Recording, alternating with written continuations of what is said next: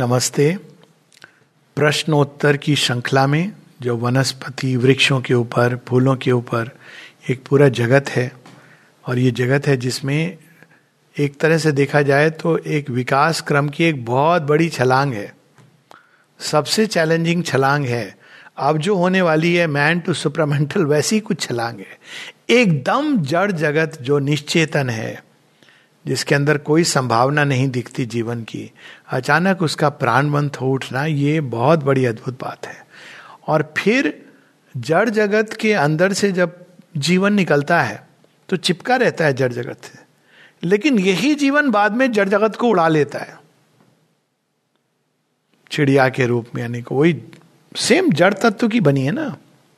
लेकिन वो शरीर को कैसे प्राण इस तरह की पूरे अंदर में मैकेनिज्म डेवलप करता है, यंत्र उपकरण तैयार करता है, शरीर को मॉडिफाई करता जाता है, इतना कि फिर वो अपने आप को एक्सप्रेस कर सके। तो ये एक बहुत बड़ा अद्भुत आश्चर्य है कि जीवन और जड़ जगत आपस में बिल्कुल परस्पर विरोधात्मक दिखते हैं। एक में गति है, एक में इनर्शिया है, एक के अंदर स्वयं को मल्टीप्लाई करने की, बढ़ाने की एक नेचुरल कैपेसिटी और दूसरे के अंदर ऐसी कोई संभावना नहीं दिखती। किंतु इन दो परस्पर विरोधी तत्वों को जोड़ देना, ये एक पहली विक्ट्री है स्पिरिट की। तो ये श्री अरविंद इस उदाहरण को दिव्य जीवन में प्रारंभ में ही कोट करते हैं। जो लोग कहते हैं कि दिव्य जीवन संभव कैसे ये तो दोनों अपोजिट से लगते हैं। तो कहते हैं नेचर ने इस चीज़ को किया हुआ है और वहाँ वो जड़ जगत से प्राण जगत के एक्सप्रेशन विकास की बात करते हैं तो अब प्रश्न है ये कि it is set that our forefathers were very much aware of the consciousness of plants even they use this knowledge and Ayurveda came like them how can we be conscious about our surrounding plants and their consciousness तो एक चीज़ मैं ये बता दूँ कि हाँ ये सच है पुष्प आयुर्वेद भी है आ, कल मैं बताना भूल गया वो पूरा एक पुष्पों की एक स्टडी उनका मेडिसिनल यूजेज इस पर पूरी उन्होंने डिस्कवर किया था। कैसे डिस्कवर किया था? अब बताइए, उस समय इस तरह के उपाय तो थे नहीं। इस तरह की मैथमेटिक्स जहाँ स्टैटिस्टिकल मॉडल बनते हैं। तो उन्होंने कैसे डिस्कवर किया था? और वो डिस्कवरी एक एज थी मनुष्य की, जब जिसको टाइपल एज का है शेरविंद ने। उस समय रैशनल माइंड इस तरह से डेवलप नहीं था, इसलिए अंतर्भाष बहुत सहज सरल था। और अभी भी आप देखें कि एक सिंपल ह्यूमैनिटी कई चीज़ें अंतर्भाष से जान लेती है। मैं ऐसे लोगों को जानता हूँ अभी भी जानता हूँ जो देखते हैं आकाश की ओर और, और लग रहा है आपको कि बादल गरज रहे हैं बारिश होगी तो आप पूछो कि हो नहीं आज नहीं होगा। सही होता है प्रडिक्शन वेदर लोगों को मुश्किल होगी बताना। क्योंकि हमारा रैशनल माइंड देख रहा है कि बादल आ गए हैं, बारिश होनी चाहिए, या हवा चल रही तो होनी चाहिए, नहीं होनी चाहिए। लेकिन एक कोई इनर सेंस है जिसके द्वारा वो जान जाते थे। ये सुनामी के समय भी ये पता चला था। तो ये अंतर्भाष उस समय डेवलप था नेचुरली डेवलप था, क्योंकि ये रैशनल माइंड का इतना अधिक विस्तार नहीं हुआ था। रैशनल माइंड था, लेकिन एक सीमा में वो बड़े सुंदर ढंग से ऑपरेट करता था। अब हम लोग रैशनल कर्व जिसको कहते हैं रीजन की एक एज आई जिसमें रीजन प्रोमिनेंट हो गया तो उससे एक प्रकार का विज्ञान डेवलप हुआ। और वो डेवलप होते होते रीजन जो तार्किक मन है, वो विकसित होता रहा और ये अंतर्भाष की जो क्षमता है, वो कम होती रही। वैसे ही जैसे कि अगर कोई पशु आप उसको घर में बड़ा करने लगते हैं तो उसके अंदर जो नेचुरल इंस्टिंक्ट्स होती हैं, वो खो देता है।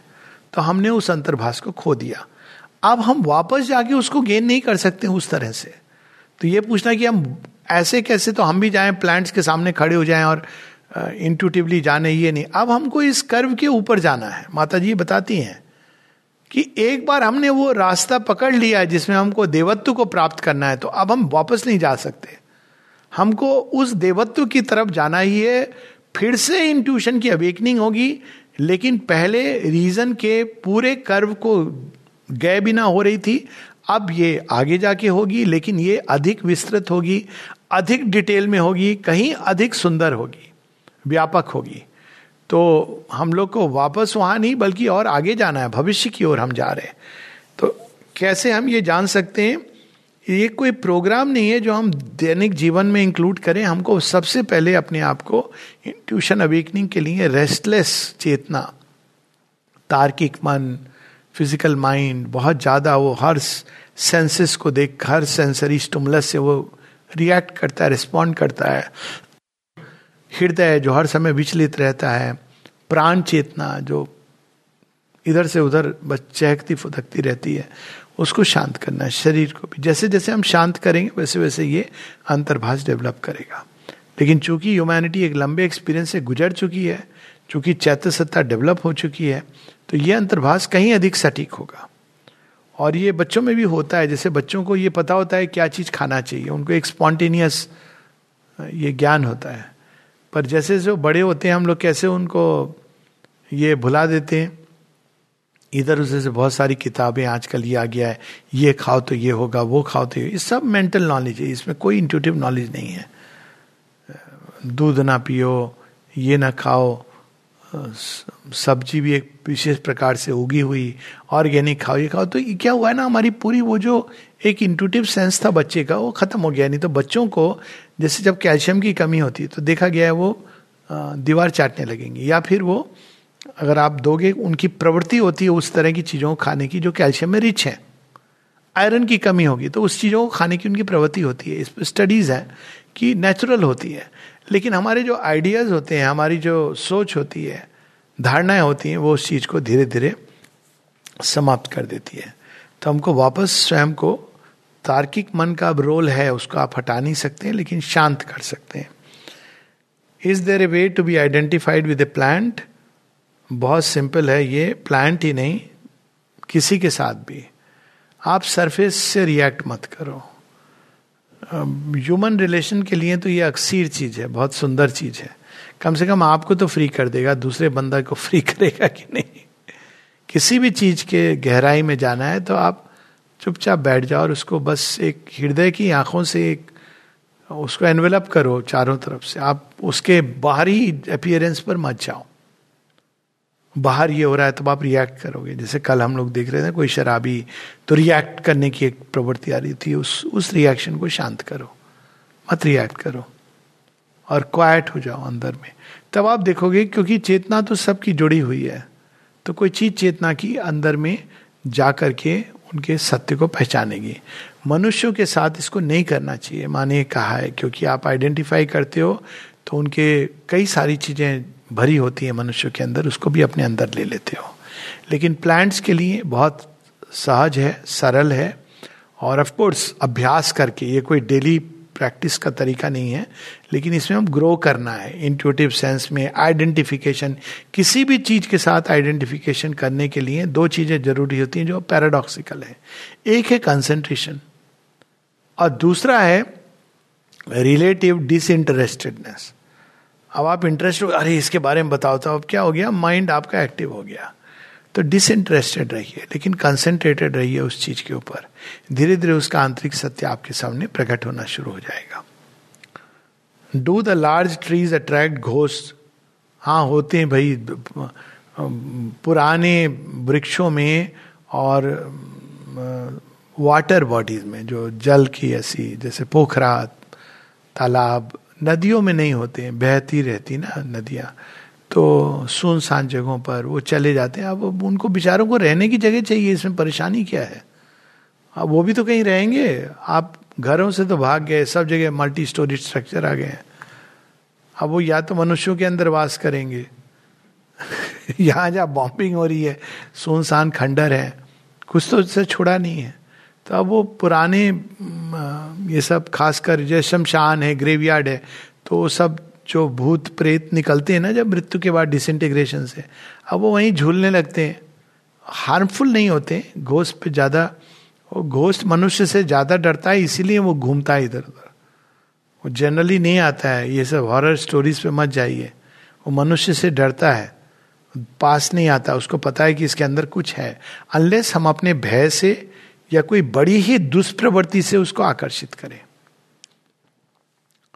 What does consciousness in plants really mean मतलब उस उस प्लांट की सीमा के अंदर चेतना ने अपने किस गुण को प्रकट किया? उसको कहते हैं द्रव्य गुण। जैसे अब आप सिंह को देखो, उसके अंदर क्या गुण चेतना ने प्रकट किया है? क्वाइट पावर सिंह को देख के ये चीज़ पता चलती है कि पावर रियली क्या होती है, इसलिए वो राजा है। राजा की तरह बैठा रहता है और एकदम शांत। देखा है मैंने अफ्रीका के जंगल में आप जाइए तो पास में बैठे लेकिन वो कोई प्रतिक्रिया, आपको ऐसे देख रहे हैं कि आप हो कौन?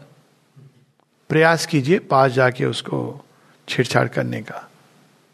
सांप ऐसा नहीं करेगा, इसलिए वो राजा नहीं है। हाथी अगर आपको देखे ना, हाथी की प्रतिक्रिया बड़ी अलग होती है। आपको लगेगा कि आप पर दौड़ ना पड़े। कुछ एक हाथी होते हैं जो चले जाते हैं आपको छोड़ के। लेकिन अगर एकदम आप पास में कन्फ्रंट कर रहे हो तो आपको लगेगा कि कोई बहुत ही ऐसा जीव है जो अगर उसने उसके अंदर कुछ चल रहा है, दिमाग के अंदर, अगर उसने अपनी सूंड उठा ली तो आपकी खैर नहीं, हाथी को देख के आपको ये आभास होगा। और कई जीव हैं इस तरह के। लेकिन सिंह को देख के एक ऐसा ही आभास होता है कि इसके अंदर शक्ति है, लेकिन शक्ति के साथ में इसके अंदर एक काइंड ऑफ़ शांति है। क्वाइट शांति नहीं, स्थिरता है। लेकिन जब वो उठेगा और दहाड़ेगा, तब वो चीज़ अलग होगी। और केवल भूख के लिए वो उठेगा और अटैक करेगा। तो उसी प्रकार से प्लांट्स के अंदर है। एक एक प्लांट के अंदर द्रव्य गुण सीमित किया है। कई बार नेचर उसके इंडिकेशन देती है। कई बार आप देखेंगे कि जहाँ पे सांप है तो वहीं पर सांप को क्योर करने का पौधा होगा। उसके एक पौधा मैं जानता हूँ जिसके जो पत्ती है, वो कोबरा की तरह होती है। लोग इसको यूज़ करते हैं, क्योंकि वो प्रकृति खेल खेलती है ना कहीं कहीं इंडिकेशन भी देती है कि इसको आप यूज़ करो। आयुर्वेद में इस तरह की चीज़ें हैं।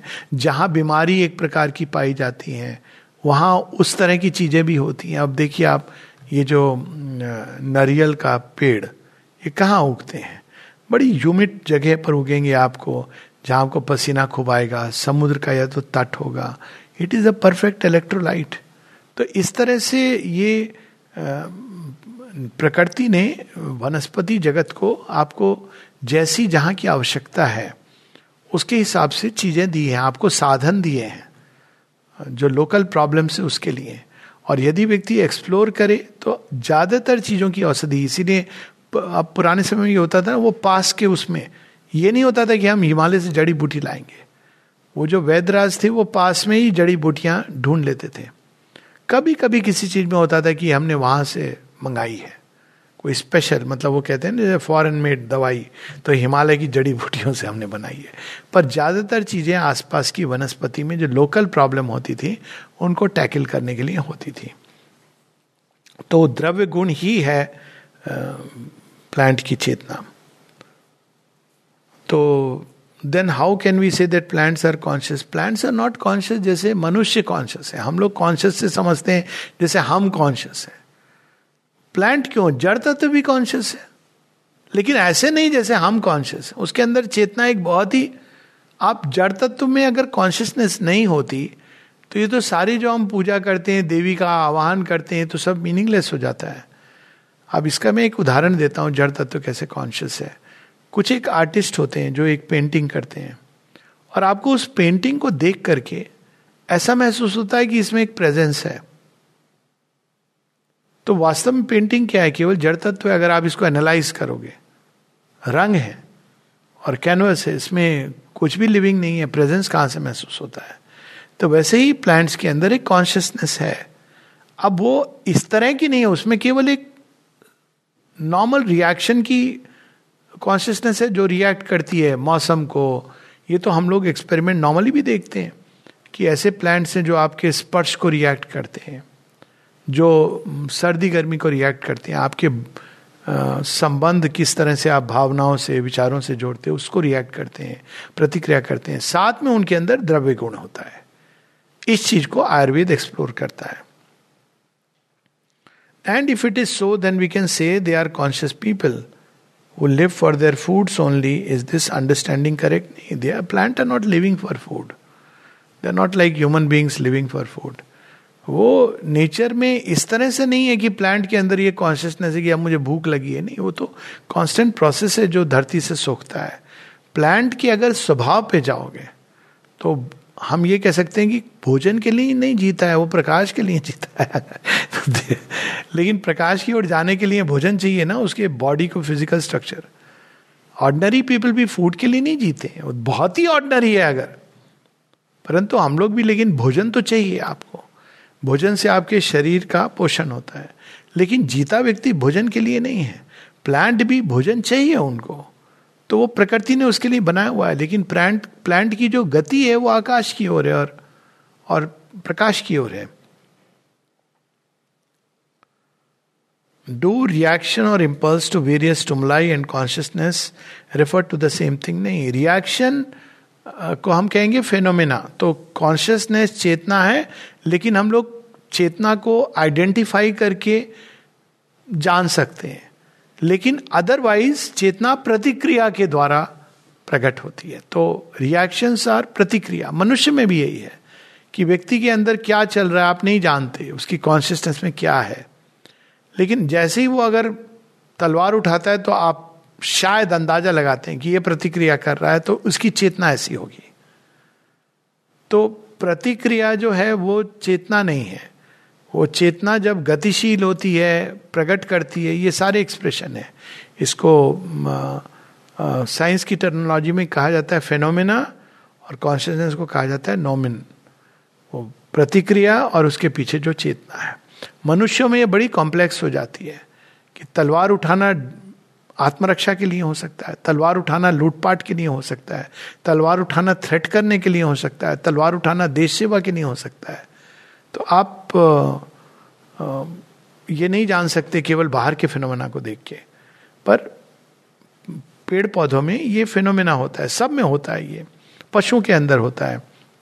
सांप अगर आपको डराना चाहता है, कोबरा एटलीस्ट कोबरा के अंदर थोड़ा ब्रेन है तो वो क्या करता है? वो अपना फन उठाता है हिस करता है। तो ये क्या ये रिएक्शन है। अब आप उस रिएक्शन को नहीं समझोगे तो यू विल सफ़र सिंह अचानक दहाड़ रहा है या खड़ा हो गया। अब आपको समझ जाना है कि ये जो रिएक्शन है, अंदर में जो चेतना है इसकी, अब वो उग्र भाव ले रही है। In the evolution first were inanimate then came plants followed by animals and human beings but when we speak about consciousness we tend to focus more on plant consciousness and receptivity than that of animals ऐसा तो नहीं है।